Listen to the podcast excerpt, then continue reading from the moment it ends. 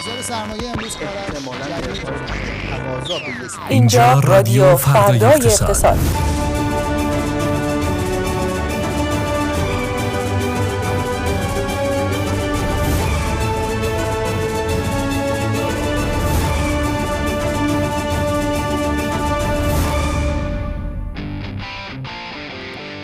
نام ایزد خانم ها آقایان سلام و درود. وقتتون بخیر. امیدوارم حالتون خوب باشه در 25 مین روز از امرداد و هر وقت دیگه ای که شنونده اپیزود 25 از فصل دوم رادیو فردا اقتصاد هستید. من علیه تسلیمی و من فاطمه رجبی. امروز مثل هر چهارشنبه به مدت یک ساعت همراهتونیم. یه سلام ویژه ترم به همه اونایی که به صورت زنده شنونده ایمان از کانال تلگرام فردا اقتصاد.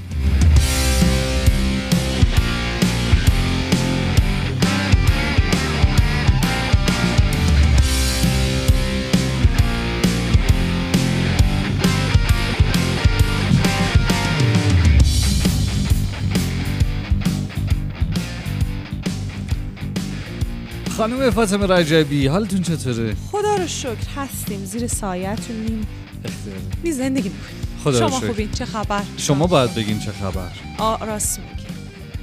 خواهش می‌کنم.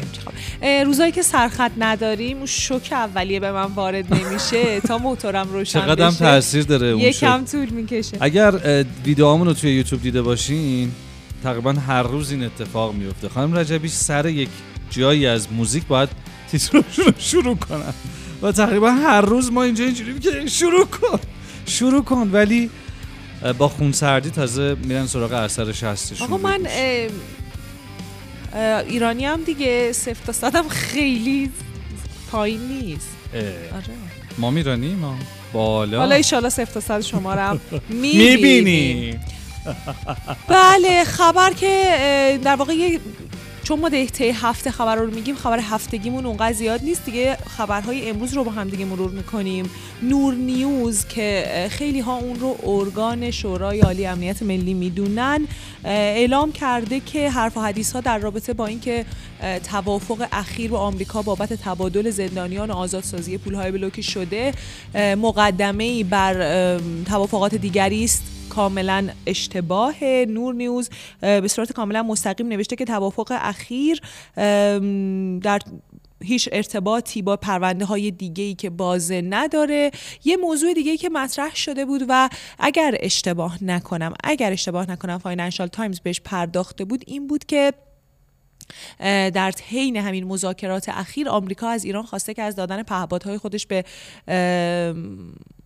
روسیه در واقع خودداری بکنه دیگه پهپادهاشو نده به روسیه علیه اوکراین که نور نیوز دقیقا درباره همین بخش هم واکنششون داده بود و نوشته بود که موضع ایران در رابطه با دادن پهپاد به روسیه همواره روشن بوده. تکذیب کر- کردیم همیشه این موضوع رو و ما هیچ یک از طرفین جنگ رو در واقع اصلا ساپورت نکردیم و سمتش نیستیم.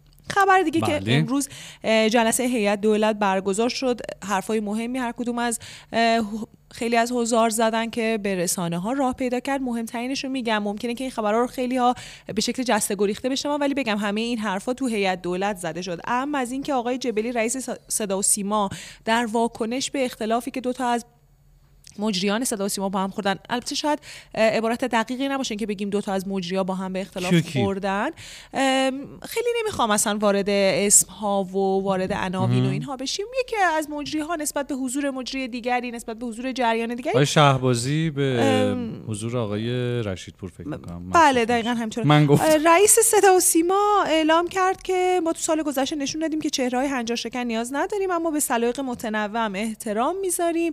بعدم در مشخصه، توییتی بله. قبلترش هم اعلام کردن که برنامه پاورقی ادامه پیدا خواهد کرد و یه جورایی به نظر رسید که نشون دادن که برنامه از این به بعد چطور خواهد پیش خواهد رفت در صدا و سیما. وزیر کشاورزی هم گفتش که خرید تضمینی گندم به بیشتر از 10 میلیون تن می‌رسه و این یه جور رکورد چکنیه. وزیر نفتم اعلام کرد که بابا خیالتون از افزایش بنزین راحت باشه قرار نیست افزایش بنزین نداشته باشیم. دوباره و دوباره تاکید کرد که مردم حرف و حدیث ها رو باور نکنند. بیچاره شدیم به خدا تو این صفحه پمپ بنزین. من پریشب ساعت چهار صبح بنزین زدم. دقیقا به این موضوع خواهیم پرداخت در بخش فضای مجازی تا ساعت دوازده هر پمپ بنزینی می‌رفتی واقعا یک کیلومتر صف بود. خیلی جدی. یعنی بله. تحت تاثیر شایعات بله خیلی از کاربران شبکه های اجتماعی. هم این موضوع رو تایید کردن ولی بهش ارد کردم. خواهیم پرداخت. سخنگوی دولت هم خبر از افزایش اختیارات استاندار سیستان و بلوچستان داده. ضمن اینکه تو حاشیه هیئت دولت از تعدادی از خودروهای هیبریدی هم رونمایی شد. خیلی به نظر می‌رسه که خب خیلی در واکنش به این رونمایی گفتن که وزارت سمت خیلی پروژه تولید خودروهای هیبریدی و خودروهای برقی رو که حالا دست کم بخشی از نیروشون رو از برق تامین بکنن. اتفاقا آقای خبازی هم مأموریت این خودشون قرار دادن. بازدید رئیس جمهور الان هست دقیقاً همون. دقیقا همون. پخش کنیم بخششو بشنویم. ام، نمیشه الان پخش کنیم؟ باشه یه فاصله می‌گیریم. البته میگم نکته هایی که به به نظر می رسید که مهم باشه رو من تو خبر آوردم ولی آره میونی کلومتون خانم رجبی. توی ترانسفر هست آقای خبازی روت ترانسفر. اونجا می‌تونید ویدیو رو بردید برای پخش بگذارید. آیه توانا پیشتونن دیگه. بله بسیار عالی. آیه توانا با درستان تواناشون امیدوارم که کمکتون کنن. خبر جالب دیگه که حالا من میگم جالب ولی این هیبریدی تولید خودمون بود صفر تا صد. اینطور که گفته میشه تولید تولید کنندگان داخلی هست. اما اینکه صفر تا صد طبیعتا خیر. خیر. ما حالا تو خودروهای غیر هیبریدی تولید داخل هم اصلا چیز صفر تا صد نداریم. یعنی اینکه بگیم صفر تا صدش در کشورمون تولید میشه اصلا شدنی هم کارشناسی هست. بله. این که شدنی هست یعنی نیست که اه، نیست. یعنی اصلا همچین چیزی نداریم. در رابطه با خودروهای هیبریدی هم همینطور نیست. اما کلا توجه ویژه وزارت سمت به خودروهای هیبریدی جالبه ت- در واقع نظر خیلی از کارشناسان رو هم این توجه ویژه وزارت سمت جلب کرده و میگن که امیدواریم که این توجه از در واقع یک مسیر درستی پیش بره و خب ابراز نگرانی هایی شده بود تو فضای مجازی نسبت به این اتفاق که خلق رانت نکنه برای کسایی که ادعاهای بزرگی تو این حوزه مطرح می‌کنن ولی در نهایت دستاورد زیادی ندارن. بشنویم این بازدید آقای رئیسی رو از این خودروی هیبریدی رئیس جمهور ببینیم بگیم بشنویم. سلام علیکم. اینو داشته. اینو بگیر سلام علیکم. چرا باری در بازدیدی که در مفهوم تشریف آوردید دستوراتی رو دادید. اون دستورات شما همه اجرا شد. فرمودید که اینا اجرای عملیاتی بشه. اول بحث استاندارد بود ای خاطر شریف بشه ما خوشبختانه با همکاری اداره استاندارد موضوع کاملا انجام شد. ماشین الان استاندارد هستن. هم برای ماشین وارداتی هم برای ماشین ساخت داخل. این اولین ماشین یک نمونه از ماشین هیبریده که ساخت داخل خواهد شد. و بله ماشینی هستش که مصرف سوخت بسیار کم 5 لیتر در هر 100 کیلومتر مصرف سوختش هست. ماشین خیلی خوبی است موتور رو ما خودمون طراحی کردیم با موتورجن ساختیم. پک باتری خودمون طراحی کردیم با سوا باتری ساختیم. درایو خودمون طراحی کردیم با پرتو صنعت شرکت دانش بنیان ساختیم تک یعنی 100 درصد دانش فنیش در داخل خود ایرانه و حتی ساختش. فقط یک کمی گاز بدین نمی‌کنه آقای سلامشون نمیاد بشینی سلام دیگه آقای وزیر سوار شده حاج آقا آخرین بار کی رانندگی کردین خیلی قبل. چطور حاج آقا خیلی خوب الحمدلله. جا شتابش چندین برابر ماشین فضا نداره می‌گیریم حسن این ماشین اینه که دوستان زحمت کشیدن همه رو همه بخشاش رو کاملا بومی سازی کردن. اونم به صورت برقی انشالله به بازار بیاد که ما منتظریم انشالله بیاد بازار. انشالله این بیاد بازار تولید انبوه بشه. فکر می‌کنم که وضعیت آلایندگی و آلودگی هوای تهران و شهرهای بزرگ که مردم ازش نگرانن حل میشه. به ویژه که اینا بخ... یکی دو تا از این خودرو که دیدیم اینا تاکسی میشه. این چهار تا تاکسی میشن. این این این و اون تاکسی میشن. با سفیسیاش اینا قرار تاکسی بشه گفتن آقای علی آبادی آقای دکتر. زاکانی انشالله. آلودگی هوا که همواره شما ازش نگران هستید انشالله بسیار تاثیرگذاری که کاهش پیدا کنه. کار همه چی در تهران رگوله شده. 70 تا ایستگاه در شهر تهران داره نصب میشه تا انشالله به امید خدا تا همین هفته دولت به امید خدا ظرف همین چند روز آینده اینا افتتاح خواهند شد هزار دستگاه اتوبوس برقی. موتورسیکلت هم هست. 400 هزار تا موتورسیکلت و 50 هزار تا تاکسی. بله. شنیدیم گویا حتی دیدیم. یعنی اینطور بود انقدر صحبت واضح بود که انگار ما اونجا بودیم. امیدواریم وعده ها رو شنیدین دیگه. امیدواریم محقق بشه آلایندگی هوای تهران که هم بشه که دغدغه همه است. بله. اینا بیاد تو بازار. بله بیشتر مسئله قیمت تمام شده این خودروها هست که بتونه در واقع اونها رو در سطحی از ارزندگی برسونه که قدرت خرید مردمشون برسه و اونقدر تولید انبوه بشن که بتونیم تازه گوشی تلفن همراه ایرانی هم اومده. بله خبرهاش اسمبل میشه اینجا عرضه میشه. به حال البته خیلی از یعنی اپل هم تو چین اسمبل می‌کنه دیگه گوشیاش حالا ما که تفاوتایی وجود آره دیگه یکم که ولی خب دیگه همه چی داریم تولید می‌کنیم انشالله که همین فرمون بریم جلو. همین فرمون همین فرمون نه ولی به هر حال بریم جلو نه دیگه. همین فرمون. یکی از اعضای کمیسیون در برنامه هفتم توسعه اعلام خب. کردن که اه، نهضت سواد آموزی منحل میشه. اه، خبرش یعنی دیگه بی سواد نداریم نه موضوع دقیقا این نیست. موضوعی که در واقع واقعیت داره و اتفاقا در شبکه اجتماعی خیلی همین رو هم گفته بودن. خب ما وقتی به آمارها نگاه می‌کنیم می‌بینیم که بر اساس آمارهایی که در ابتدای دهه 90 اعلام شده یعنی آمارهایی که حتی در تا سالهای حدود 94 95 هم از سوی سازمان نهضت سواد آموزی اعلام شده و خیلی جدید هست اونقدر قدیمی نیست. ما دست کم 9 درصد مطلقاً بی سواد 10 تا 49 ساله داریم. یعنی جوان. چیزی در حدود م، 10 میلیون نفر اگر که حالا بخوایم صحبت های رئیس نهضت سوادآموزی در سال 94 رو عینا نقل بکنیم چیزی در حدود 10 میلیون نفر ما مطلقا بی سواد بین 10 تا 49 سال داشتیم. بنابراین نه این اشتباه هست که ما فکر بکنیم بی سواد چون دیگه نداریم یا پوش سطح پوشش سواد به حد کاملا مطلوبی رسیده و نهضت سواد آموزی منحل میشه. بلکه حالا خب میگم خیلی هم در شبکه اجتماعی همین رو مطرح کرده بودن و خیلی ها نوستالژی کردن. قضیه رو مدرسه مادر بزرگا رو آورده بودن وسط و گفته بودن که دیگه مادر بزرگ پدر بزرگای ما چطوری برن مدرسه؟ و این صحبت ها شده بود. اما واقعیت اینه که ما باید حواسمون باشه. نهضت سواد آموزی دیگه حداقل دست کم در حال حاضر دیگه کاری با پدر بزرگ مادر بزرگان نداره. ما باید سطح پوشش سواد در مقطع ابتدایی رو بتونیم به حد مطلوبی برسونیم که این مشکل برطرف بشه و این 9 درصد پوشش داده بشه. چون دیگه مشکل این که یک عده در گذشته درس نخوندن نیست. مشکل اینه که آیا الان و طی همین مثلا چند سال اخیر هستن کسایی که درس خوندن یا نخوندن. برای همین این مسئولیت به معاونت ابتدایی آموزش و پرورش واگذار شده و از این به بعد سطح پوشش سواد رو این مجموعه باید بالا ببره. خبر آخر این که شرکت تحلیل داده کپ کپلر یا کپلر من تلفظ دقیقش رو نمی‌دونم اعلام کرده که واردات نفت ایران به چین با افزایش قیمت جهانی نفت که خرید نفت تخفیفدار رو جذابتر می‌کنه به بالاترین میزانش تو یک دهه گذشته رسیده.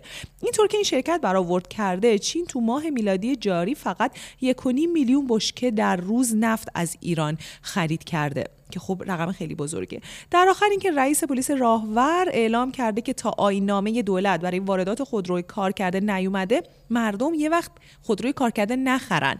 این ممکنه که براتون سوال بشه که وا یعنی چی؟ مثلا این چه هشداریه؟ ولی وقتی بدونیم که عده‌ای آدمای سودجو با انتشار تصاویری از پارکینگ خودروها در دبی اقدام به پیش فروش خودروی کار کرده کردن می‌بینیم که واقعا این که میگن دزدا همیشه یه قدم جلو و اصلا فکرشون به یه جاهایی می‌رسه که واقعا عقل جن بهش نمی‌رسه همینه. یه سری افراد با این ترفند دارن از مردم پول می‌گیرن پیش فروش می‌کنن حتی قیمت اعلام می‌کنن ولی رئیس پلیس راهور ناجا اعلام کرده که حواستون باشه. اصلا هنوز جزئیات مشخص نیست. کشف قیمت اتفاق نیفتاده قیمت ها صورت نگرفته. حواستون باشه خرید نکنین الان. اصلا حتی یه ماشین وارداتی به این شکل هنوز وارد کشور نشده جزئیات دقیقش هم هنوز مشخص نیست. متشکرم سرکار خانم رجبی. یک فاصله کوتاه بگیریم. بازگردیم. چرا بازگردیم؟ بازگردیم با بخندین. راحت باشین خانم اسماعیل. با آخرین های بازار سرمایه طلا و ارز.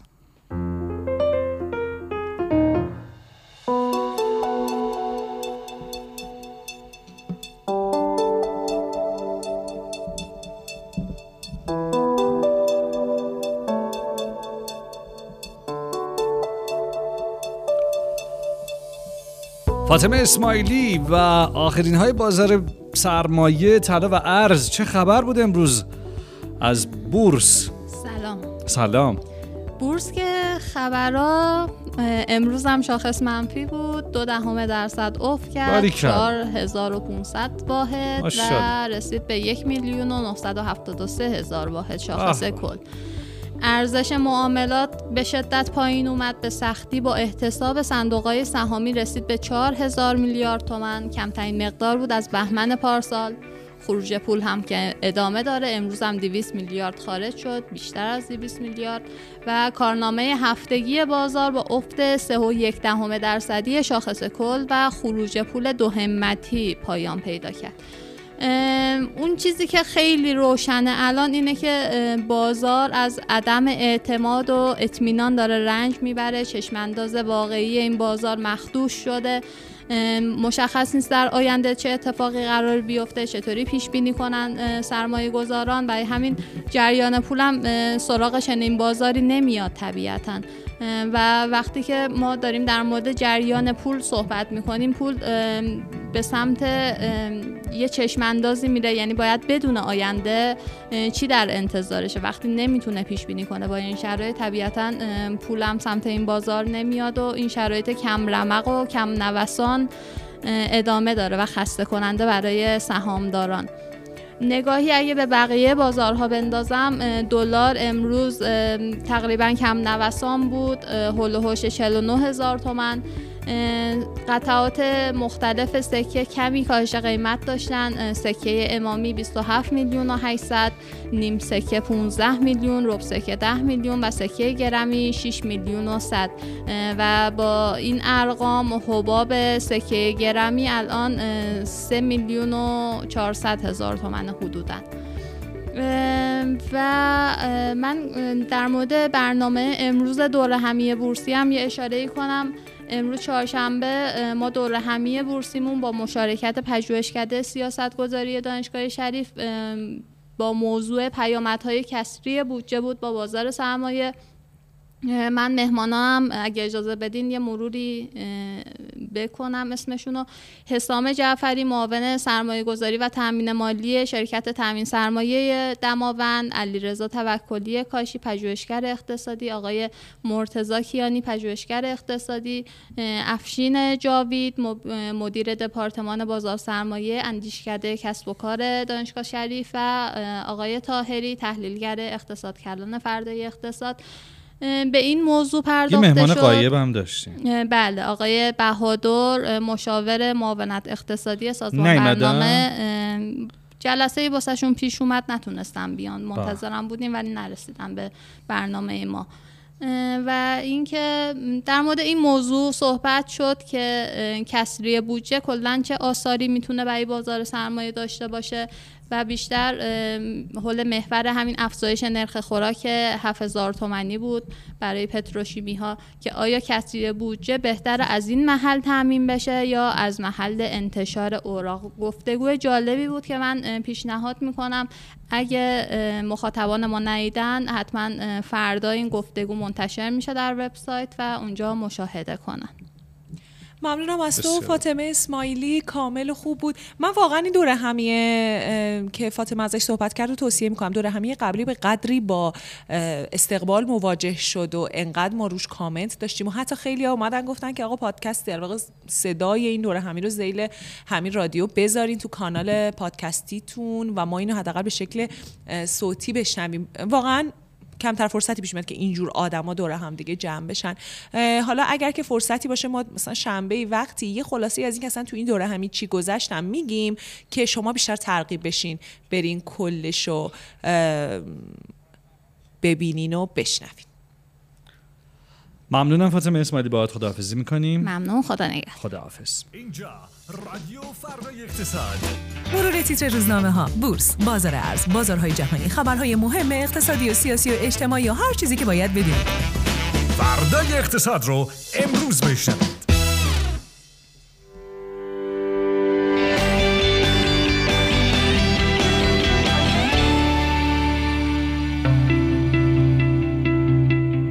خب وقتشه که بریم سراغ ترند های فضای مجازی با خانم فاطمه رجبی و بعد از اون هم مجتبی نظری رو در استودیو خواهیم داشت. تا ببینیم از اقتصاد کلان چه گزارش هایی برامون داره. خانم رجبی ترند های داغ فضای مجازیتون و می‌تونین فکر کنم حضور ذهن دارین که طول هفته هم چیا داغ ترین بوده اگر من می‌خوام به صورت تیتروار بگم که در واقع هفته گذشته فضای مجازی به ویژه بین چهره های اقتصادی تحت تاثیر چه اتفاقاتی بود میشه اشاره باز جدی کرد به بحث های حول محور استارتاپ ها و داستانهایی که به شکل های مختلف در طی هفته گذشته در مورد اونها مطرح شد. میشه به ماجرای بنزین اشاره کرد. میشه به در واقع صحبت های درباره واردات خودرو اشاره کرد. ماجرای واردات خودروی کار کرده کماکان در داغترین وضعیت خودش قرار داره و چند تا نکته دیگه اما از بعضی از حالا احکام قضایی که صادر شده مثلا همین ظرف دیروز و امروز. فضای مجازی حتی بین اهالی اقتصاد تا اندازه زیادی تحت تاثیر حکم عجیبی بود که برای آقای مثلا سعید روستایی خیلی اعتقاد داشتن که صادر شده. هواشی زیادی این حکم داشت و خب یه جورایی تکرار شده هم به نظر می رسید. اخیرا برای یکی دیگه از چهره های سینما بذارت می‌خوام چهره های فعال اجتماعی حکم مشابهی صادر شده بود. مثلا اینکه معاشرت نکنن با یک عده دیگه ای و همینطور حالا اجبارهایی از این دست که خب با واکنش های مواجه شد. حتی چهره های اقتصادی هم بعضا به این احکام واکنش نشون دادن و گفتن که خب تا چند اندازه می‌تونه که این احکام تجدید نظر بشه توش و چقدر بهتره که این اتفاق بیفته. موضوع دیگه که خب تا اندازه تو شبکه های اجتماعی فارسی زبان واکنش گرفت. اکران فیلم سینمای باربی در عربستان بود که همراه با ویدیوهای خیلی بامزه هم منتشر شد. از زنان عربستانی که داشتن می‌رفتن فیلم باربی رو ببینن. خب خیلیاشون حجاب کامل داشتن. خب خیلی نداشتن. ولی اینکه مواجهه کشوری که به لحاظ فرهنگی کیلومترها فاصله داره با فضای فرهنگی حاکم بر فیلم باربی. اما خب یه جورایی آدمای اون کشورم میرن و از اون تولید فرهنگی.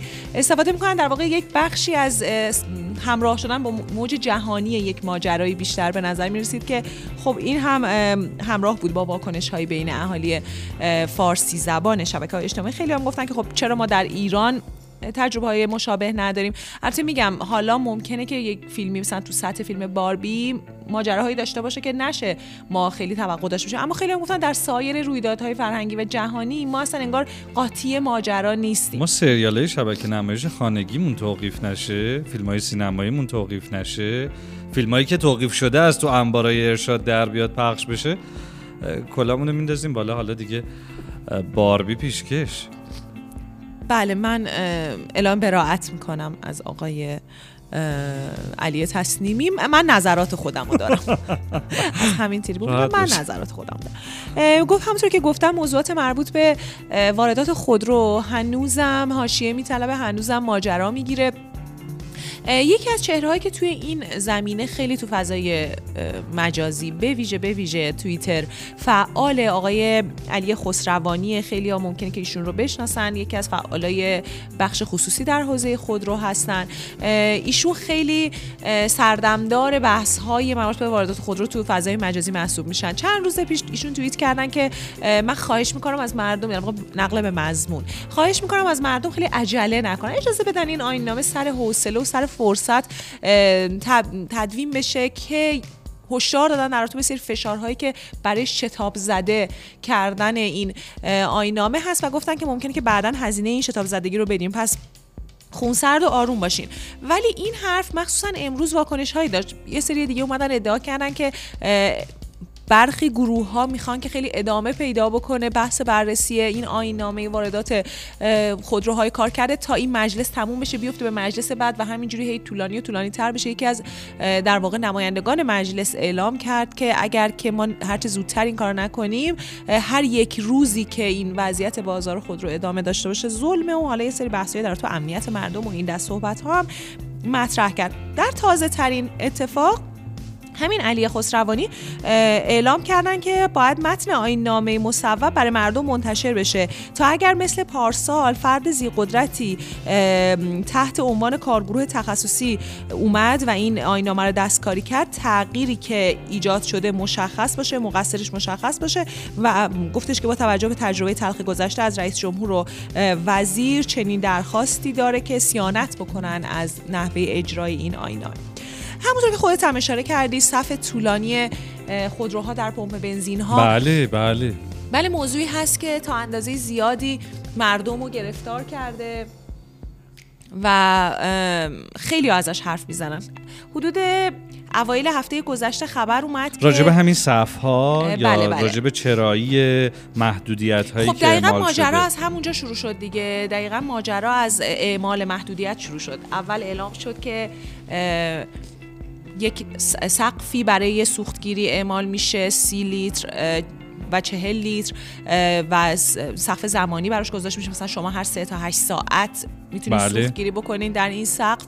و خب خیلی هم موقع هشدار دادن که این موضوع در مورد کلان شهری مثل تهران داستان درست خواهد کرد. کلان شهری که در ساعت هزاران خودرو در حال سوختگیری هستن. این ماجرا درست می‌کنه. چون که شاید ما بگیم خب اه، سی لیتر چهل لیتر به هر حال دست کم نصف یک باک هست. اما بالا رفتن لود مراجعه به پمپ بنزین ها تو شهر شلوغی مثل تهران که همین حالاش هم با ترافیک دست و پنجه نرم می‌کنه می‌تونه داستان درست بکنه. و داستانی که رخ داد دیگه. الان خیلی از کاربران تو شبکه های اجتماعی میامد از تجربه تلخشون برای سوختگیری می نویسن حتی خیلی همدیگه رو راهنمایی می‌کنن که فلان ساعت برو اینجوری برو دو تا کارت سوخت ببر. اصلا یه فضای عجیبی. یعنی انگار که یه جورایی به اینکه یه بحران اینطوری رخ بده و بعد دنبال راه حل هایی برای هندل کردن این بحران باشیم عادت کردیم. به جای اینکه خب به این فکر بکنیم که اگر یک درصد احساس کردیم این روش جواب نداد امکان بازنگری در این روش هست. همونطور که خب به نظر می‌رسه تو تهران ماجرا واقعا پیچیده شده. ضمن که خب خیلی ها میگن که شاید دلیل دیگری داره و ماجرا افزایش قیمت بنزینه. ولی دولت کسانی هجوم می‌برند که از افزایش مسئول بمانند. آیا این مسئول بودن؟ من سوالم اینه.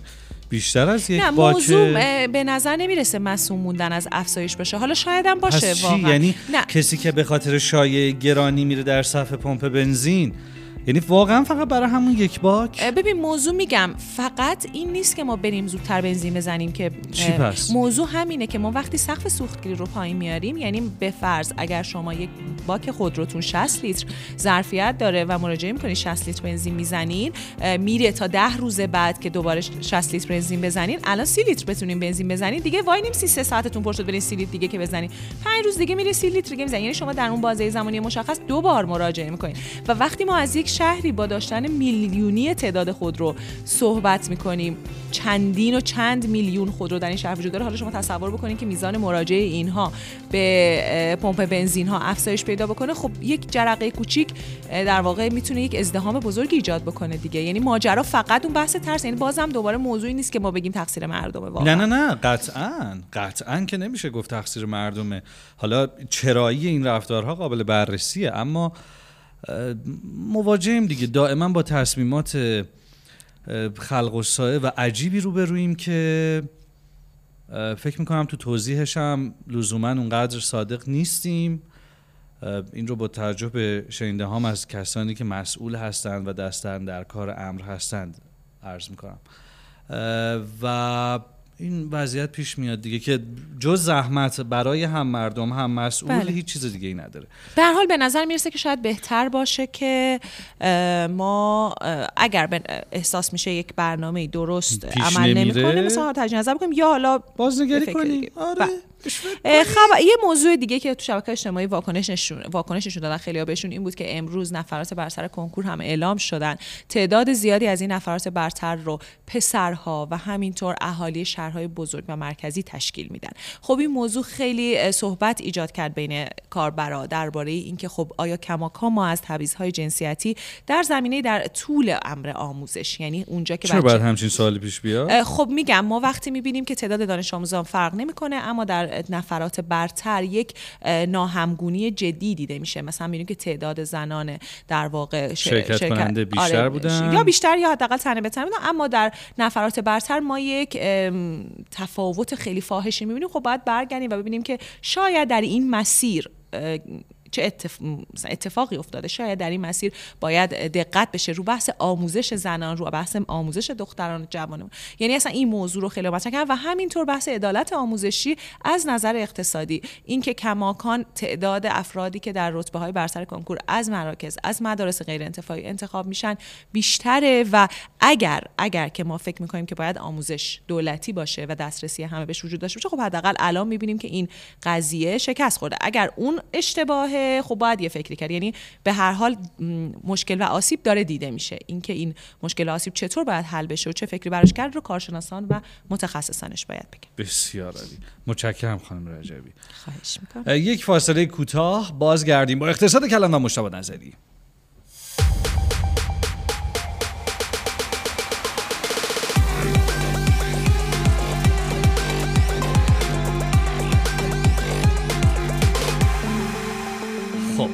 من تشکر کنم از خانم عاقلزاده که علاوه بر این که عکاسی می‌کنن و ما رو از هنرشون بهره مند آب هم برای ما میارن دستمال هم میرسونن. دیگه هر کمک سرم از این چیزا هست دندون پزشکا دارن آب می‌گیره اون خیلی لازم میشه برای گوینده ها. چون مدام حالا ما که جوونیم ولی مورد داشتیم تو سنین بالا اذیت کرده دیگه خب آقای نظری از اقتصاد کلان برامون چه گزارش های آوردی؟ سلام عصرتون بخیر من تصمیم گرفتم امروز در مورد یکی از گزارش های حالا پربازدید هفته که توی رادیوهای روزانه وقت نکردیم بهشون بپردازیم صحبت بکنم. گزارش در واقع قسمت از تحلیل اول بود به نام در واقع عنوانش این بود. ایران چطور از قافله رشد اقتصادی دنیا عقب ماند حالا از چه قافله رشدی داریم صحبت می‌کنیم؟ در مورد چی داریم صحبت می‌کنیم؟ یکی از مفاهیم حالا جذاب میشه گفت حوزه توسعه و رشد اقتصادی یه موضوع به نام همگرایی. به این معنیه که آیا کشورهای کم درآمد متوسط اینا در طول زمان قرار همگرا بشن نزدیک بشن به کشور ثروتمند یا اینکه نه ثروتمندا قرار همینجور فاصلهشون رو حتی بیشتر کنن یا حداقل تا همین فاصله بمونن. خب مثلا اگر که نگاه کنیم به رشد سرانه درآمد کشورها از 1990 تا الان می‌بینیم کشورهای پردرآمد 62 درصد اقتصادشون بزرگتر شده ولی کشورهایی که حالا بانک جهانی بهشون میگه کشورهای متوسط به بالا اینا 210 درصد اقتصادشون بزرگ شده. یا کشورهای حالا متوسط رشد بیشتری داشتن. قطعا یعنی با اختلاف. بله. و همینطور کشورهای متوسط به پایینم 126 درصد تجمعی انگار اینا رشد اقتصادی داشتن. تا حدی انگار تو به تجربه یه همگرایی اتفاق افتاده کشورهای متوسط تونستن نزدیک بشن. هرچند حالا یه سری کشور کم درآمد هم داریم که احتمالاً به خاطر یه سری مشکل بنیادین خب رشد کمتری داشتن و شاید توی تله فقر بشه گفت که موندن. اما حالا جالب اینجا چیه؟ خب ایران تو این فرصت تنها 62 درصد رشد اقتصادی داشته یعنی اندازه کشورهای پردرآمد. ما انتظار داریم که حالا هم طبق تجربه هم طبق تئوری وقتی کشوری تو در واقع وضعیت متوسط درآمدیه خیلی راحت‌تر بتونه رشد اقتصادی داشته باشه با سرعت بالاتری رشد کنه چون به قول معروف میگن میوه های آسانچین توسعه بیشتر در دسترسشه. ولی خب نه ایران اندازه کشورهای پردرآمد رشد کرده. در نتیجه فاصلش رو با کشورهای پردرآمد حفظ کرده. درجا زدیم انگار نسبت به کشورهای پردرآمد و از طرفی هم خب از همگرویامون انگار عقب موندیم. یعنی یه زمان ایران اصلا جزو کشورهای متوسط به بالا حساب می‌شد ولی خب الان به خاطر این رشد اقتصادی پایینتر الان متوسط به پایین حساب میشه و دارن انگار بقیه ازش سبقت می‌گیرن دیگه بقیه دارن خودشون رو میرسونن به کشورهای پردرآمد. اما خب ایران انگار که درجا زده. یعنی حالا باز اگه سوالی دارین که چرا اصلا نه ما سوال ندارم. من یه نموداری دارم که یعنی دیدم این هفته که کش... رشد در واقع اقتصادی کشورهای جی هفت و بریکس رو با هم مقایسه کرده بود. مثلا فکر می‌کنم طی 20 سال اخیر و دقیقا همین که میگی اتفاق افتاده بود. جی هفت یک در واقع روند کاهشی رو داشته. این طرف یک روند سعودی رو و تقریبا همگرا شدن و رد می‌کنن اینها تا ده سال آتی همدیگر. یعنی کشورهای بریکس جلو می‌زنن تو رشد اقتصادی. اینطور که پیش بینی کرده بود. آره همینطوره یعنی انتظار داریم که در واقع رشد اقتصادی یه فرایند کاهنده‌ای باشه کشور به سطح بالای در واقع توسعه یافتگی که می‌رسن آها. دیگه باید حالا با افزایش بهره وری با. حرکت رو لبه تکنولوژی اینجوری رشد اقتصادی داشته باشن ولی خب مثلا یه کشور متوسط یا مثلا کشوری مثل چین که میشه گفت به صورت سران پایینتر از متوسط آها. بوده با حتی کپی با مثلا انتقال تکنولوژی می‌تونه یه حد بالای خودش رو بکشونه و بعد حالا وارد اون مرحله بشه که نیاز به رشد تکنولوژی در واقع ما. از سرعت رشد صحبت می‌کنیم و از رشد صحبت می‌کنیم نه از جایگاه یعنی اینکه اونها کجا هستن یک بحثه اینکه. سرعت رشد و رشد کشورهای دیگه چقدره بحث دیگری است مثلا این وقت اشتباه نشه که مثلا یک کشور متوسط می‌تونه بله. به راحتی بیاد بره و کشورهای در واقع A, A پلاس اینا رو پشت سر بذاره آره ولی مثلا ما کره جنوبی که میگیم یه معجزه رشدی داشته چون سال 1990 درآمد سرانه کره جنوبی یعنی فرض کنیم درآمد متوسط یه کره ای 30 درصد یه آمریکایی بوده خب الان رسیده به حدود 70 درصد یه آمریکایی. این دقیقا همون همگرایی است. خب آمریکا هم رشد کرده اما کره جنوبی با چنان سرعتی رشد کرده که اینقدر خودش تونسته فاصله. رو در واقع کم بکنه. درسته همین. چیزی درباره آینده گزارش ما داره اینکه چه چیزی پیش بینی میشه این مش این عقب ماندگی تو افقی داریم که ببینیم چه تغییری توش رخ میده یا نه توی گزارش که بهش نپرداختیم ولی خب به هر حال در مورد ایران حالا با توجه به افت در واقع سرمایه گذاری تو سالهای اخیر و اینها. خیلی افق مثبتی که نداریم که حالا بخوایم پیش بینی کنیم که ما بتونیم یه مقدار همگرا بشیم به کشور ثروتمند و شاید حتی همین درجا زدن هم اگر که ادامه پیدا کنه باز بهتر باشه. یعنی شاید حتی در, واقع در واقعیت اینجوری هم ادامه پیدا نکنه و فاصلمون حتی بیشتر هم بشه. عجب. گزارش دیگری رو هم آماده داشتی برامون؟ یا نه حالا فقط می‌تونم دعوت کنم گزارشامون توی حوزه در واقع. نتایج آمارگیری هزینه و درآمد خانوار رو بخونن مخاطبان. یه گزارش کوتاهی داشتیم مثلا در مورد تفاوت‌های استانی که اگه یاد باشه تو رادیو بله بله بله بله. درست پیشم در موردش صحبت کردیم. خیلی انگار در واقع پربازدید بود و خلاصه گزارش دیگه هم هست که دعوت می‌کنم که حتما نگاه بکنم. متشکرم ازت مشتبه نظری. یه فاصله بگیریم برگردیم با اکونومیست و بهزاد بهمن نژاد.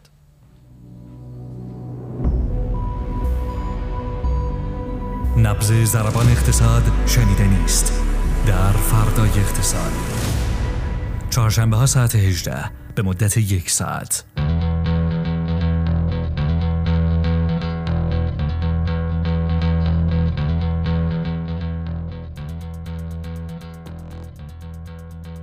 درباره اتفاقاتی که اینجا داره میفته بگیم. بد نیست من اشاره هم بکنم به line های جدید تولید برنامه ما سوادهای مختلفی که ما داریم. اگر ما رو دنبال کرده باشین حتما سواد اقتصادی ما رو خاطرتون هست یک مجموعه صد قسمتی که جز به جز توضیح می‌داد مفاهیم اقتصادی رو و خیلی با استقبال روبرو شده بود. حالا ما خیلی جزئی تر وارد ماجرا شدیم. دست کم تا اینجای کار در سه line. ما شروع کردیم کار رو سواد بورس سواد سرمایه گذاری و سواد ام، مسکن. ما در هر کدوم از این حوزه ها فعلا و تا اینجای کار هفته یک اه، برنامه خواهیم داشت. اینها رو از دست ندید. یه جوریه که به درد همه می‌خوره. حتی اگر که شما خیلی برنامه سرمایه گذاری مثلا فوری ندارید هم حتی می‌تونه کمکتون بکنه نگاهتون رو به مسئله سرمایه گذاری بیشتر تنظیم بکنه. همین دیگه از دست ندید ما رو در همه پلتفرم های ما همین برنامه ها در دسترس سایتمون تلگراممون اینستاگراممون و یوتیوب و بقیه جا. بسیار عالی. متشکرم فاطمه. ما امروز بعد از بررسی گزارش های اکونومیست با بهزاد بهمن نژاد شهرام شریف رو خواهیم داشت. به حوزه تک و استارتاپ ها و آخرین هاشون می‌پردازیم و یه گفتگوی جذاب تلفنی هم خواهیم داشت با آقای روین سمدزاده قائم مقام شرکت شیپور و متخصص مالی استارتاپ ها توصیه می‌کنم از دستش ندید. بهزاد بهمن نژاد. سلام خوشحالم امروز اه، من یه مقاله آماده کرده بودم. راجع به اینکه اکونومیست در واقع نوشته بود که غذاهای فوق فراوری شده و اینا خیلی ضرر داره و یه بحثی کرده بود خانم رجبی گفتن که من خیلی سوسیس کالباس دوست دارم و اصلاً باباها به اندازه کافی. اینا رو میگن و دیگه شما نگو حالا قصه قصه مقاله این بود که بنده خدا یه scientist یه دانشمند برزیلی سال 2009 می‌بینه که آقا مصرف روغن و شکر تو برزیل کم شده ولی چاقی همزمان زیاد شده که بعد میره می‌رسه به این همش فراوری شده. عجب. ولی آقا برو رو درمان ایدز کار کن. آره ولی تهش در واقع اونجاش جالب بود که می‌گفت بالاخره اینا غذای خوشمزه یا خیلی زیادن و ارزونن و می‌گفت خیلی خانواده ها که حالا شاید پول ندارن یا خیلی از رژیم های غذایی که محدودیت های زیادی داره مثل مثلا وگان ها اینا اصلا آلترناتیو دیگه ای ندارن و مجبورن اینو مصرف کنن. و خلاصه مقالش خوب بود ولی خب من یه مقاله دیگه ای پیدا کردم که آینده بریکس چی آره میشه؟ آقا درباره همینا صحبت آره. کنیم.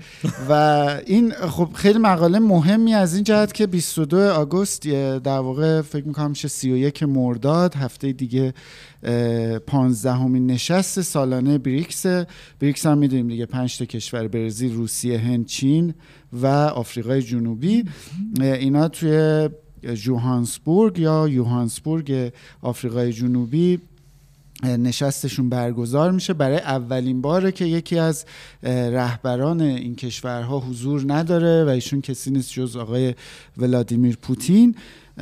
که اینجا در واقع رئیس جمهور آفریقای جنوبی دچار یه چالشی بود. از اون طرف می‌خواست اینو میزبانی کنه و می‌خواست بگه که آقا من صحیح و سالم شما رو می‌گیرم و بعدم برات میگردونم. ولی از اون طرف خب ایشون توی جزء امضا کنندگان اساسنامه روم بوده که طبق اون وظیفه داشته که آقای پوتین رو بازداشت و بفرسته دادگاه لا- اه، دا- لاهه. اه، که حالا به هر حال آقای پوتین گفته اصلا من نمیام دیگه تو این مراسم شرکت نمی‌کنه. اما قصه بریکس قصه خیلی مهم و جالبیه و اینکه آیندهش به چه سمتی میره. من قبل از اینکه به آیندهش برسیم مثلا این بریکس چگونه متولد میشه خیلی برای من جالب بود. سال 2001 اه، Goldman Sachs میاد این کلمه رو می‌سازه. البته اون موقع S ش رو نداشت دیگه چون آفریقای جنوبی بعدا اضافه. میشه. بریک بریک. بود اول. آره. Goldman Sachs در واقع مبدع مبدع این کلمه بریک بوده و هدفش این بوده که آقا بگه یه سری کشور هستن که اینا رشد اقتصادی خیلی خوبی دارن و بیاد جذب سرمایه کنه اونجا. و این کلمه رو می‌سازه و اینا رو تبدیل به یک انگار یه اتحادی می‌کنه و سال 2006 یک صندوق سرمایه گذاری خود گلدمن ساکس توی کشورهای در واقع بریکس افتتاح می‌کنه و شروع می‌کنه جذب سرمایه اما نکته ای که وجود داره اینه که کلا این اتحادها معمولا بین کشورهایی که حالا یه خط مشی یکسانی دارن یه منافع مشترکی دارن حداقل. نزدیکن آره حداقل از نظر ذهنی نزدیکن. ولی اینجا ما یه سری کشورها داریم که خیلی متفاوتن. یعنی مثلا ما برزیل و هند و آفریقای جنوبی رو داریم که دموکراسی هن اون طرف روسیه و چین رو داریم که خب اصلا قصهشون متفاوته. یا مثلا فرض کنید که روسیه و چین و هند رو داریم که سلاح هسته‌ای دارن. اون دوتا بند خدا هیچی ندارن. برزیل و روسیه مثلا صادر کننده کامودیتی هن چین از اون طرف خودش جز بزرگترین وارد. کننده های کامودیتیه. و حتی فراتر از اون مثلا چین و هند قبلا هم یه بار بهش پرداختیم که یه دعوای قدیمی توی مرزهاشون دارن و دائم اونجا درگیری های حتی این مدلی هم دارن. و به حال سال 2015 مقاله میگه که گلدمن ساکس اون صندوقش رو تعطیل کرد و این سوال مطرح شد که حالا آینده بریکس چی میشه؟ چه اتفاقی میفته؟ آیا هنوز اینا تمایل دارن کنار هم بمونن یا نه؟ که اینجا مقاله میگه که اینها رهبرانشون خیلی علاقه مندن به کنار هم بودن. به چند دلیل میگه. مثلا برزیل و هند و آفریقای جنوبی اینو یک دسترسی ویژه و خاص می‌بینن به چینی ها و میگه چیزی که اینا مثلا تو جی 20 ندارن تو گروه 20 اینا نمی‌تونن انحصاری انقدر نزدیک بشن به چینی ها به عنوان یک مارکت خیلی بزرگ. از اون طرف روسیه این اتحاد بریکس براش خیلی جذابه به این دلیل که اینو در واقع یک دیوار دفاعی می‌کنه مقابل این رفتارهای خارج از عرف نظم بین المللی و خب تو مسئله اوکراین به طور خاص مثلا خب خیلی این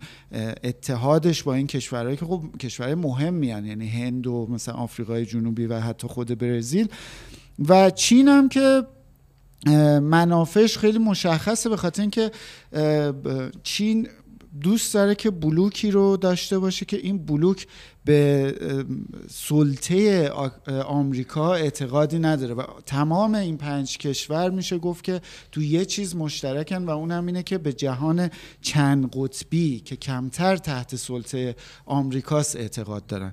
بنابراین انگار اینا این پنج تا کشور رو کنار هم نگه داشته با همه تفاوت هایی که گفته شد. و یه بخشی از مقاله راجع به پیشرفته این در واقع گروه صحبت می‌کنه میگه این گروه 2009 تشکیل شد. اولین نشستش 2009 برگزار شد. 2014 یک مؤسسه رو ایجاد کرد در شانگهای با عنوان بانک توسعه جدید که میگه هرچند داراییش مثلا 25 میلیارد دلاره و نسبت به حالا اون چیز مشابه غربیش که میشه بانک جهانی تقریبا ده درصد اونم نیست این دارایی. ولی خب به حال میگه این یه گام خیلی مهمه. برای حالا به نوعی میشه گفت دلار زدایی یا کاهش وابستگی یا سلطه دلار. که دلیلش هم که سی درصد تحصیلاتش رو این نهاد گفته که من با ارزهای محلی یعنی تارگتش اینه که یک سوم تقریبا با ارزهای محلی پرداخت کنه. سال 2020 اقتصاد بریکس از گروه هفت یا جی 7 بزرگتر شد و خب اینا خیلی اتفاقای مهمیه و میگه همین باعث شد که الان خیلی از کشورها دوست دارن بپیوندن به بریکس از جمله خود ایران که مشاور رئیس جمهور گفته بودن که ما گام بعدیمون برای در واقع در حوزه سیاست خارجه باید عضویت در بریکس باشه که ما اصلا مهمترین شاخصش که همون رشد GDP رو نداریم. به حال این الان یه بلوکی شده دیگه. می‌تونن که اینا عضوگیری کنن یا نه و آینده بریکس اونها هم تمایلی نشون دادن به این این در واقع گل محتوا اصلا اینه که من آخرش یعنی همین چند دقیقه دیگه می‌رسم بهش که میگه غیر از ایران آرژانتین اندونزی عربستان سعودی مصر امارات متحده عربی اینا میگه آلردی هستن تو اون بانک توسعه جدید به اون پیوستن و می‌تونن عضو هم بشن. و قصه آینده بریکس همینجاست که آیا بریکس می‌خواد از این اسم خارج بشه؟ یعنی از این پنج تا کشور بی آر آی سی اس خارج بشه گسترش پیدا کنه یا نه؟ که دعوا اصلا اینجاست. این دعوا هم یه دو دستگی هست. روسیه و چین دوست دارن بزرگ بشه. روسیه به خاطر اینکه هرچی این بزرگتر بشه در واقع می‌تونه آره یعنی اون اتحاد غربی رو می‌تونه که جلوش محکمتر وایسه. چین هم در واقع میگه که اگه کشورهایی رو که مثلا اینا ضد آمریکایی هن جذب بکنه که بعضی از این کشورها هستن مثل در واقع خود ایران این نفوذ چین رو تو بریکس قوی تر می‌کنه و این هم نکته جالبه که اگه همین اسم این کشورهایی که گفتم اینا جذب بریکس بشن بیش از نیمی از مردم دنیا در واقع عضو بریکس خواهند بود و از نظر جمعیتی. هرچند از نظر اقتصادی خیلی فاصله دارن ولی اما اون ور قضیه هند و برزیل هستن به طور خاص که اینا خب روابط خیلی خوبی با غرب دارن. یعنی درسته که با چین و روسیه و با امریکا. و اینها و اینها اصلا اولا دوست ندارن که این بریکس خیلی متمرکز بشه رو چین و از اون طرف هم دوست ندارن که به عنوان یک رقیب یا چیز مقابل غرب قرار بگیرن. و این دعواه هست میگه پارسال موضوع گسترش بریکس موضوع جلسه بود ولی امسال به نظر می‌رسه که همه دوست دارن در برن از زیر این موضوع و ولی خب به حال اصلی ترین موضوع و اینکه کدوم نیرو غالبتر میشه کدوم تفکر غالبتر میشه توی بریکس آینده بریکس رو اون تعیین خواهد کرد. بسیار علی متشکرم. بهزاد بهمن نژاد. شنیدیم گزارشت رو از اکونومیست و این هفته هم گزارش ها پربار بود و خیلی جذاب. اینها رو ما جدا هم منتشر می‌کنیم. یعنی برش های بخش اکونومیست رادیو فرد اقتصاد در طول هفته در اینستاگرام منتشر میشه. من به صورت ویژه ممنونم از تو بهزاد بهمنجاد که روی اون بخش سوسیس و کالباس خیلی مانور ندادی. بله. شما هم کمتر بخور. خدافز کالباس خدافز بریم و بیه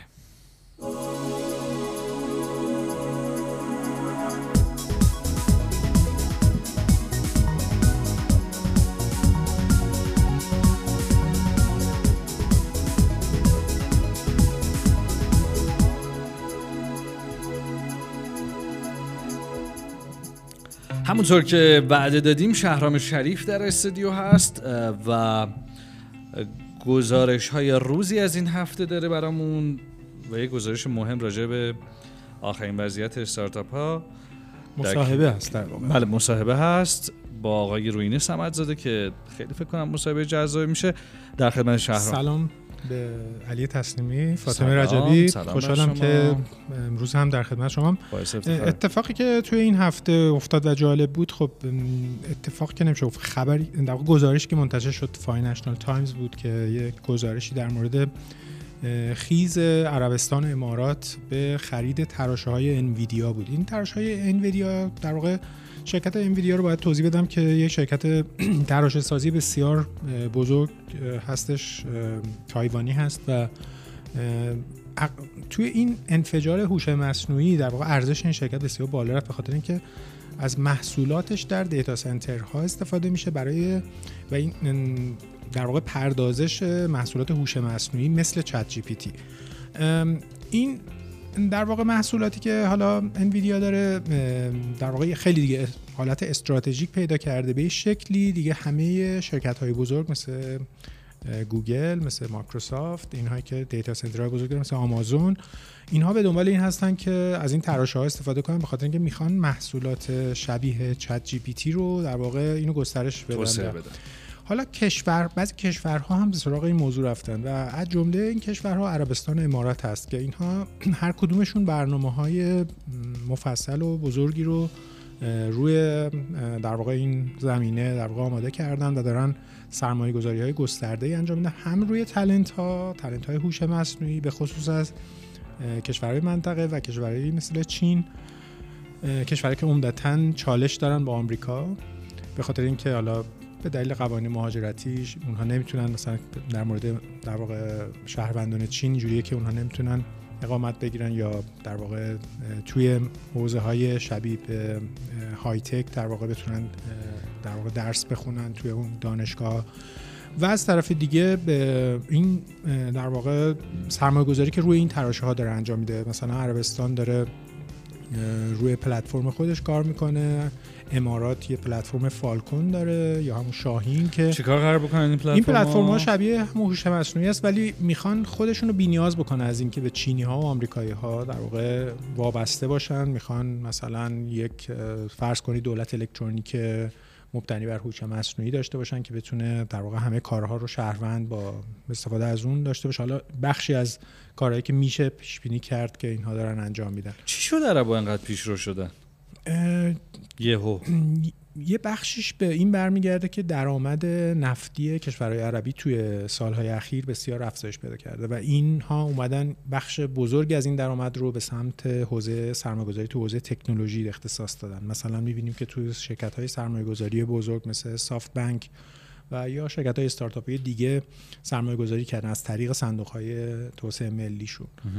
و خیلی توی استارتاپ ها در واقع کار کردن. خود عربستان که اصلا برنامه گسترده برای حمایت از استارتاپ ها داره برای جذب سرمایه گذاری خارجی داره و ساخت unicorn ها. و ساخت unicorn ها. در موردش صحبت کردیم توی برنامه قبلی که چند تا unicorn در عربستان در واقع در حال تولید یکی دو تا داشتن تا همین اواخر و خود امارات هم که 6 تا یونیکورن الان داره و اون طرف هم ترکیه هم همینطور. این فضایی هستش که اطراف ایران در واقع به یه شکلی داره رشد می‌کنه دارن حمایت می‌کنن که استارتاپ هاشون بزرگ بشن و سرمایه گسترده و در واقع خیلی وسیع هم روی این گذاشتن و روی اج تکنولوژی رو لبه تکنولوژی هم دارن حرکت می‌کنن. یعنی همون جوری که الان گوگل و مایکروسافت به دنبال تراشه های انویدیا هستن که بتونن پردازش مناسب تری برای مثلا توسعه محصولات مبتنی بر هوش مصنوعی داشته باشن کشورای عربی هم به این ترتیبن. و اتفاقا سرمایه گذارای سیلیکون ولی رو هم به سمت خودشون جذب کردن. مثلا خود امارات الان یکی از بزرگترین سرمایه گذاران جسورانه دنیا آقای مارک اندرسین هستش که یکی از بنیانگذاران شرکت سرمایه‌گذاری اندرسن هورویتس هست. خیلی سرمایه گذار استارتاپی مشهوری هست.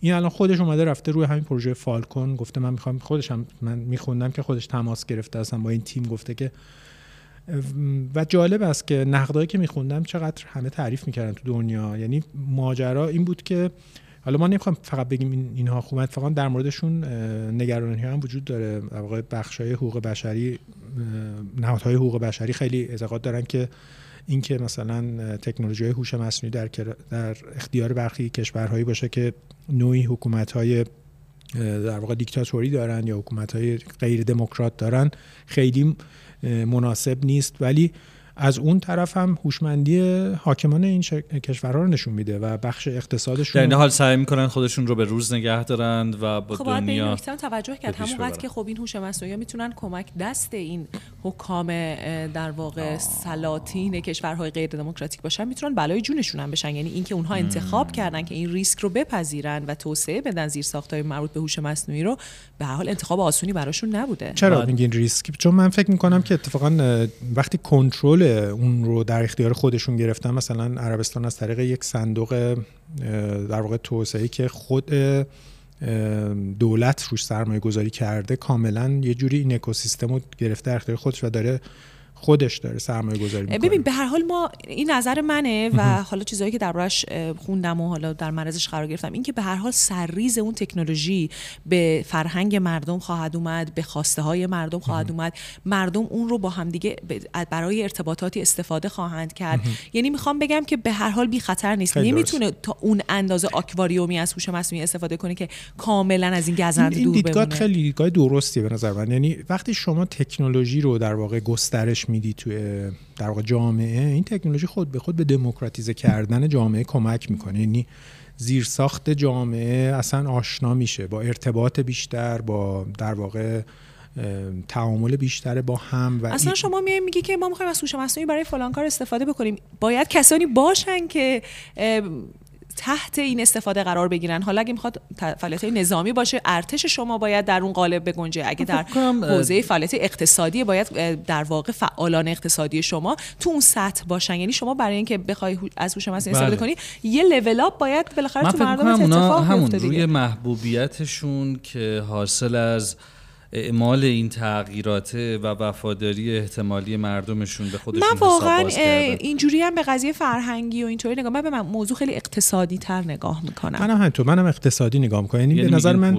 به نظر من اینا خیلی آینده نگرترن. یعنی متوجه شدن که الان نفت پول کجا به عنوان یک منبع در حال اتمام دیگه می‌تونه اصلا مزیت مثلا این کشورها نه نباشه. قطعا این رو که منبع مشخص فهمیدن. در آره. جواب این سوال فاطمه که میگه این بلای جونشون نشه. من میگم این ریسک رو با این ریسک رو پذیرفتن که حالا به نظر من نقطه قوتیه براشون. اما این ریسک رو در واقع رو چیزی قمار کردن که فکر می‌کنن اگر که برنده این قمار باشن جوابش براشون ادامه پولدار بودن ادامه ثروتمند بودن و ادامه سرمایه گذاری اقتصادی درسته. در روزی که دیگه نفت نتونه اونها رو خیلی بالا نگه داره.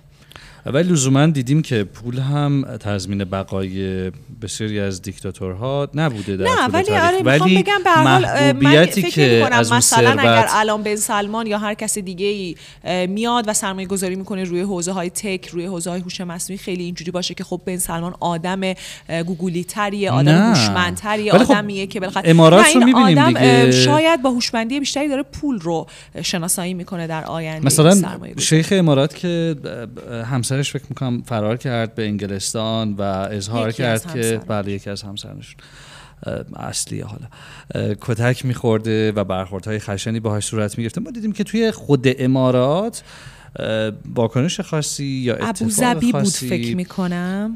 در کشور امارات در مواجهه با ایشون اتفاق نیفتاد. یعنی حرف شما درسته. اون ثروتی که داره برای عموم میاره شاید خیلی منجر به محبوبیتی میشه که باعث میشه چشم ببندن روی الان خیلی هم از در واقع سهام شرکت های تکنولوژی توی آمریکا به شدت مورد تقاضاست هم الان یه IPO بزرگ در واقع عرضه اولیه سهام رو ما داریم از شرکت آرم توی در واقع که یکی از در واقع تولید کننده معماری پردازنده از در واقع طراحی پردازنده انجام میده با حدود 10 میلیارد دلار بزرگترین IPO سال رو می‌خواد اون انجام میده به خاطر اینکه می‌خواد شیفت کنه از محصولاتش.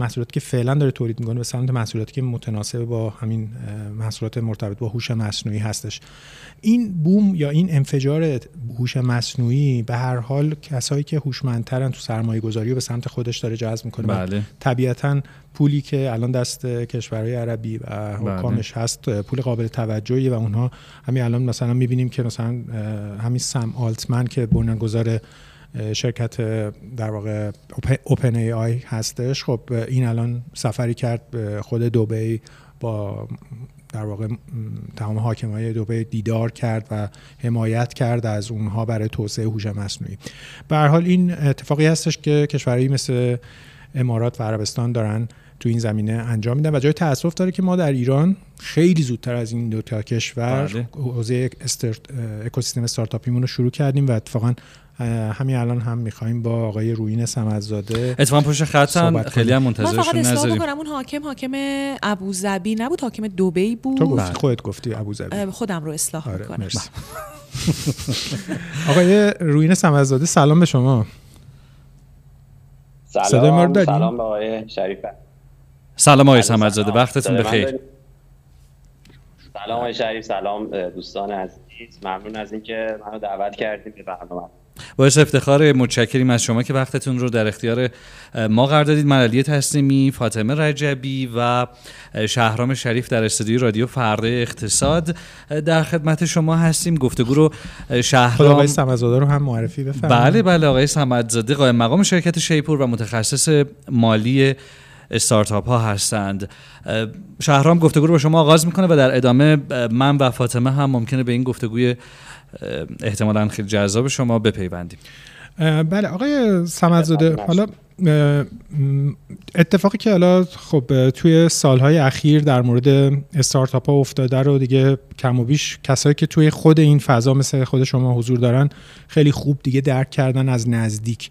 فشار به استارتاپ ها هم حالا می‌دونیم دیگه. مال این یکی دو ماه و سه ماه و چند ماه اخیر نیست. به رویداد خاصی هم مرتبط نیست. از روز اول اینش فشار وجود داشته و یه در واقع تحمل ناپذیر نسبت به این جریان استارتاپی به هر حال وجود داشته. حالا چیزی که من می‌خواستم از شما بپرسم این هستش که به نظرت حالا این اتفاق که الان دارن واضح دیگه اینو میگن اصلا از بین رفتن فضای استارتاپی ما همین از بین رفتن همین چند تا شرکتی که موندن باقی موندن و دارن کار می‌کنن این آیا دوباره قابل ایجاد هست توسط یه جریان دیگه فرض کنیم مثلا خود دولت حاکمیت بخواد اصلا شبیه اینها رو درست کنه. همینایی هم که حالا خیلی هم ضعیفن هنوز جلوشون هم همه می‌گیرن نمی‌ذارن وارد بورس بشن و اینها. به نظرت اصلا اینها رو میشه مثلا دوباره ساخت از اول ساخت و اگه بخوایم این کارو بکنیم چیکار باید بکنیم؟ والا سوال خوبی هستش. به حال زمان زیادی صرف شده برای ایجاد این اکوسیستم. ما خیلی قبلتر از اون امارات و عربستان که شما اشاره کردید تازه به فکر این تشکیل این اکوسیستم افتادن خب ما شروع کردیم از اوایل دهه 90 الان چندین استارتاپ بزرگ داریم که واقعا اگر که شرایط جور دیگری بود الان شاید در دنیا به حالا هم بین المللی بود خدماتشون هم حرف برای گفتن داشتن و خود دیجیکالا که خیلی جدا از رقبای منطقه شروع کرد اسنپ تپسی و دیوار شیپور. اینا شرکت های پرپتانسیل و زمان زیادی صرف شده پول زیادی خرج شده. و حالا صرف این پول و زمان محبوبیتی که اینها الان دارن. یعنی بحث حالا اصطلاح انگلیسیش برند اورنسیه که اینها دارن و ایجاد این برند اورنس توسط یک برند دیگر تقریبا سخت است و نشدنی است مثال های شکست هم زیاد بوده که حالا گروه های اومدن هم پول داشتن هم حالا به حال بازوی حاکمیتی رو داشتن که حالا می‌تونسته قوانین رو به نفع خودشون ایجاد کنن. ولی خب شکست خوردن. نمونش احتمالا می‌شناسین کارپینو توی تاکسی های اینترنتی اومده.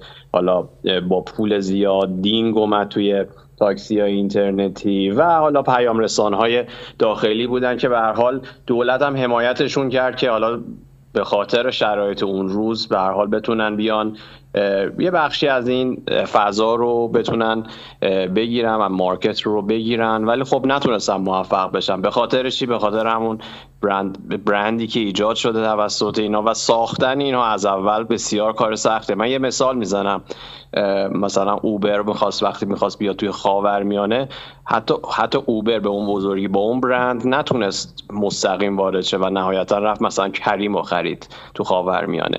از این مثال ها زیاده توی ترکیه نتونسته موفق شه تو روسیه نتونسته موفق بشه به خاطر چی؟ به خاطر اینکه واقعا یک برند ساخته میشه. ما الان همین توی محصولات و حالا کالاها و اینها خیلی از برندها رو با اون برند اولیه که میاد اسم اون کالا رو به اون به نام اون می‌شناسیم. تاید می‌شناسیم مثلا. و محصولات غذایی و چیزای مشابه این زیاد هستن. که همین الان روی شما میگین درسته. ببخشید میون کلماتو میپرم. چیزی که الان شما میگین اینه که ما به طور ویژه الان عملا این تجربه رو داشتیم. یعنی اصلا یه سری شر... حمایت هایی شد شرکت های حتی تو همین فضای موجود اومدن و این تجربه ناموفق بود. یعنی حمایت ها منجر نشد که اینها بتونن شبیه همین مثال هایی که شما گفتید در واقع بشن. علیرغم که همین مثال های موجود هم حالا محدودیت هایی که علیهشون هست و از سالها قبل دیدیم و همین روزا هم بیشتر داریم می‌بینیم. صداتون رو فقط من آقای شب یه مقدار گرفتم که سوالتون نشدم عرض کردم که عملا اون سوالی که کردم آیا استارتاپ ها اساسا از بین برن؟ شما چیزی که گفتید این هستش که عملا این اتفاق افتاده که بیاند یه حمایتی صورت بگیر از استارتاپ های مشابه و این تجربه ناموفق بوده. یعنی اونا نتونستن در واقع چنین استارتاپ هایی بسازن. بنابراین همین الان هم با از بین رفتن استارتاپ های موجود انتظار نمیره که ما مثلا شبیهشون رو هم حتی داشته باشیم. درسته این تعبیر؟ بله، دقیقا درسته. ببینید من یه چیز نکته اضافه کنم. به هر حال نهادهایی که حالا حاکمیت هستن نظارت کار نظارتی دارن وظیفه اصلیشون به هر حال نظارت هستش تدوین قوانین هستش. ایجاد شرکت و شرکت داری به هر حال مشکلات و شرایط خاص خودش رو می‌خواد که به هر حال بخش خصوصی تو همه جای دنیا خب به حال تو این زمینه موفق بوده. ما مثال های شرکت داری خب شرکت هایی که دولتی شدن چل سال پیش خب الان دیگه هیچ کدومشون هم حتی یه سرشون اصلا وجود ندارن. به حال مثال زیاده. یعنی دولت انقدر مشغله های قانونگذاری داره نظارت رو قانون داره احتمالا تمرکز خوبی نمی‌تونه بذاره روی این موضوع. بحثم پولش از پولی که هستش که حالا بودجه کشور خیلی وقتا کم میاد. پول باید خرج توسعه و آبادانی و ایجاد اون زیر ساخته بشه برای شرکت های خصوصی. و برای همین ورود به این موارد یه مقدار همیشه دچار مشکل میشه. جناب سمدزاده شما از اینکه باید یک برند خلق بشه و در واقع از یک جای درستی خلق بشه صحبت می‌کنید اینکه در واقع این کمک های دولتی و بوست کردن شرکت هایی که می‌تونن از جاهای خاصی کمک بگیرن نمی‌تونه موثر باشه. یک سوال دیگه ای که اینجا به وجود میاد اینه که آیا همین شرکت ها الان خب واقعا خیلی هاشون به جاهای خوبی رسیدن و گردش مالی های عجیب غریب دارن رشد های عجیب غریب دارن صورت های مالیشون واقعا نشون میده که به هر حال دارن کجدار و مریض در مسیر درستی حرکت می‌کنن. خب اگر ما اینها رو یعنی نگاهمون اینجوری باشه که خب اینا خلق شدن. حالا از اینجا به بعد مدیریتشون اگر با جای بیرون از خودشون باشه چی؟ اگر که چون ما این بحث ها رو می‌بینیم که میشه که باشه حالا اینا در یک زمان درستی با یک ایده درستی شروع کردن اما حالا شاید گروهی جایی نهادی حالا تو پرانتز بخوام بگم دولت شاید بتونه اونها رو بهتر از اینجا به بعد هندل بکنه و شاید اگه قرار از یه جای بز... از یه حدی بزرگتر بشن دیگه باید این زیر سایه دولت باشه. نباید کماکان در یک فضای کاملا خصوصی ادامه پیدا بکنن. ببینید بر این موضوع نه فقط در استارتاپ در اکثر حالا شرکت های اصطلاحا سنتی و حالا تولیدی و اونایی که دارایی کارخونه دارن تولید دارن هم مطرح هستش. ببینید فقط بحث پول نیست بحث یک فرهنگ بحث یک سری تلنت و استعداد هستش که این شرکت ها رو درست کردن. ما الان خود شرکت ها که وارد بورس می‌خوان بشن یکی از شرایطش این هستش که تعهد می‌گیرن از اون بنیانگذاران که تا فلان سال بمونن. خب یک دلیلی داشته یعنی تو خود کشور ما هم این, دل... این دلیل به درستی درک شده و خب دقیقا رو همین منوال شرکت ها رو بورسی می‌کنن و تعهد میگن آقا شما حق نداریم برینا به خاطر چی؟ به خاطر اون استعداد اون, اون شناخت اون از اون فرهنگ اون شرکت از اون فرهنگ اون فضای اون صنعتی که داره کار می‌کنه. توی این شرکت های اصلا استارتاپی و حالا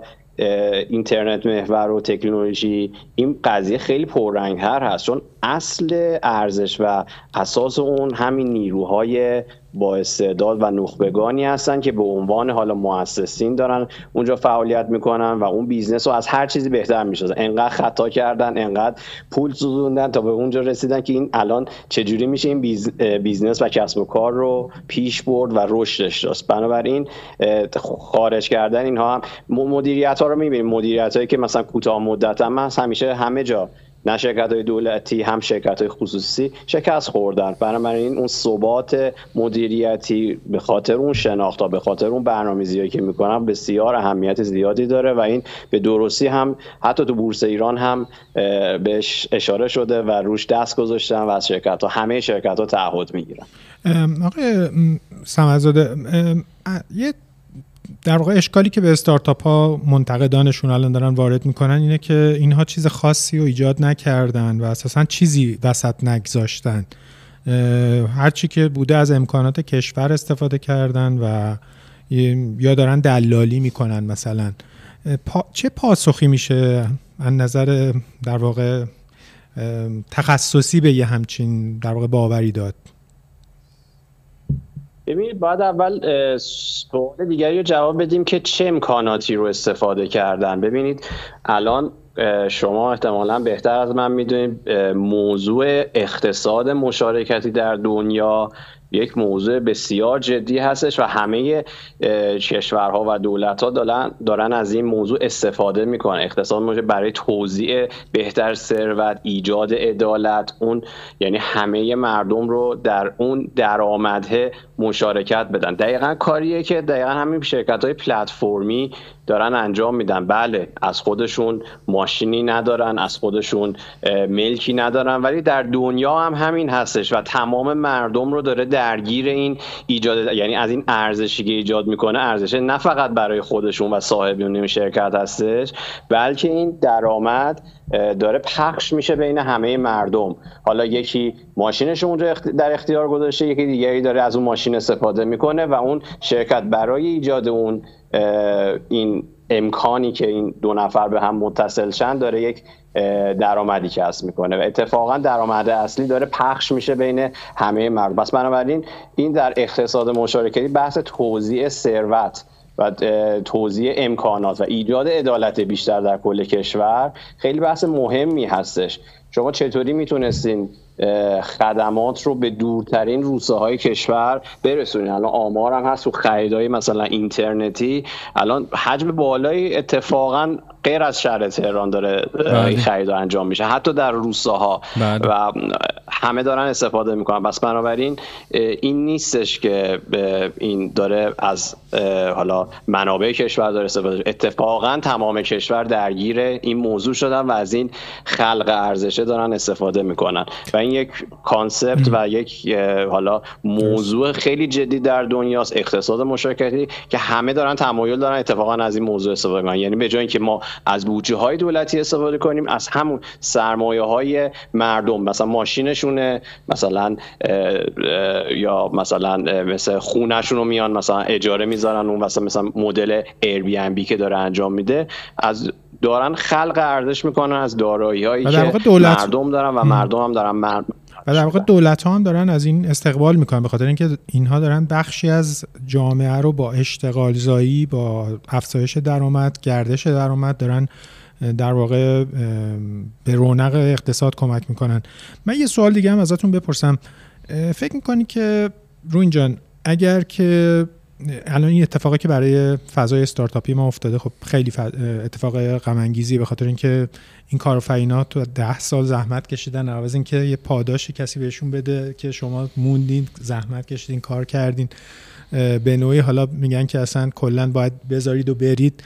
همه چی رو. فکر می‌کنید الان این برای این کارآفرین ها باید ما چه پیامی داشته باشیم؟ چی کار باید بکنیم؟ چی باید بهشون بگیم؟ راه حل موجود برای این کارآفرین ها چی باید باشه به نظرتون؟ ببین به هر حال این کارآفرینا هم می‌دونن و میشناختن شرایط کشورمون رو با همین با همین عشق, عشق به کشور با شناخت همه این شرایط اومدن توی ایران و خب هم خیلی هاشون هم موندن خیلی هاشون هم دارن تلاش می‌کنن به اون ارزشه. واقعیتش به حال ممکنه این فشارها یه موقع بیشتر باشه یه موقع کمتر باشه.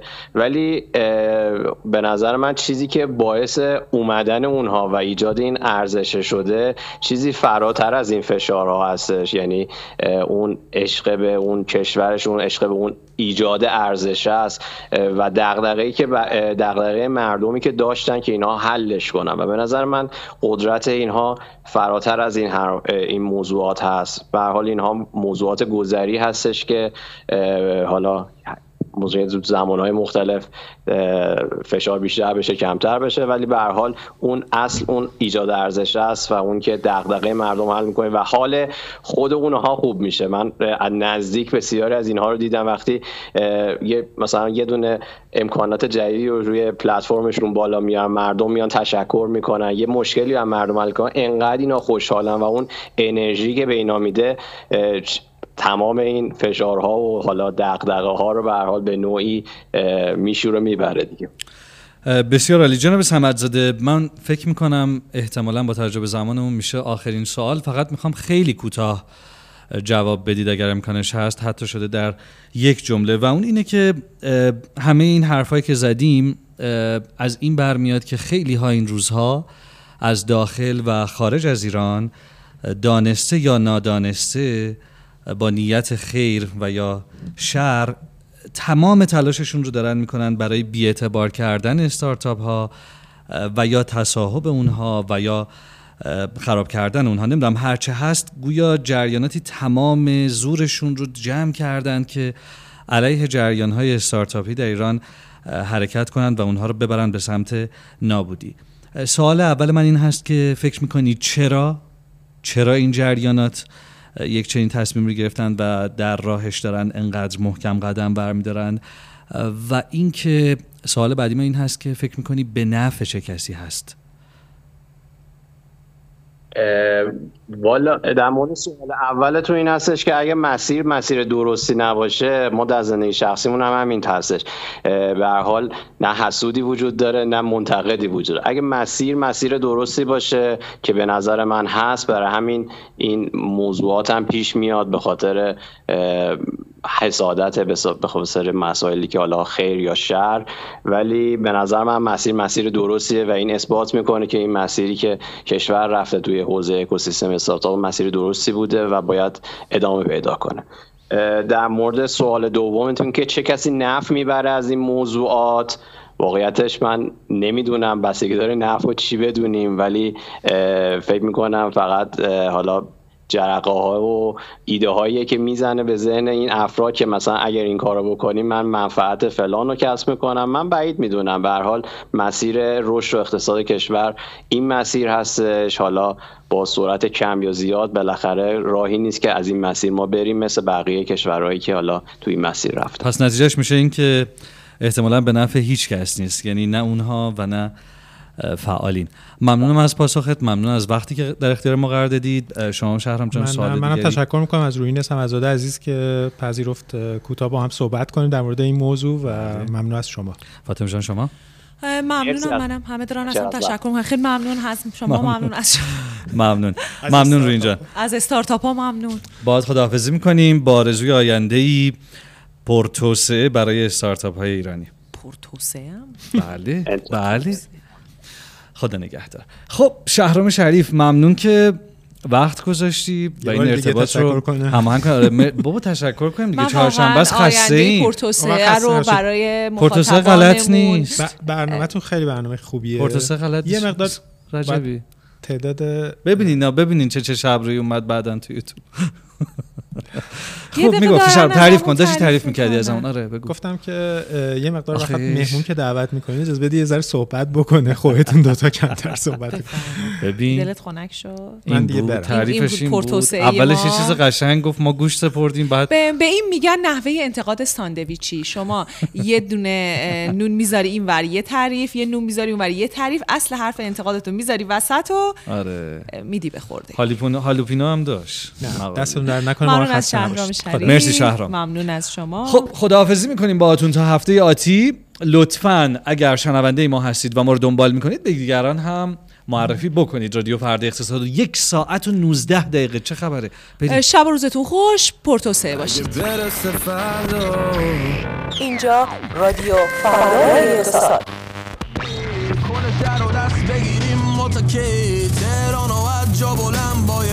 اینجا رادیو فردای اقتصاد.